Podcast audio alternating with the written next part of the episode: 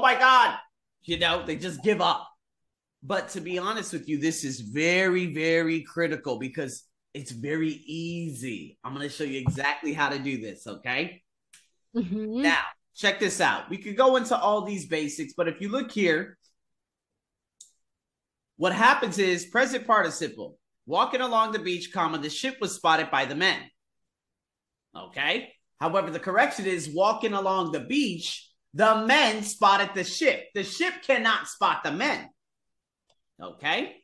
A past participle is based on the study. The scientists could make several conclusions. All right. But here, it's actually several conclusions could be made by the scientists. All right. Same thing here. It says the population of hot springs is about 35,000. But you're supposed to put Hot Springs has a population of 35,000. All right, his uh let's see. Oh, here we go. While peeling onions, comma, his eyes began to water. But the correction is while he was peeling onions, his eyes began to water. These are the different types of misplaced modifiers. So let me go over one right here. Subject verb. Subject verb. That's all I'm looking for. After a misplaced modifier, okay?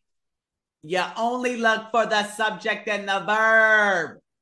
So here we go. Using a device called a cloud chamber, we need a subject and a verb directly after. This doesn't have a subject or a verb directly after. This doesn't have a subject or verb di- directly after. This has a subject, but then it's followed up with a experimental proof that is not a verb.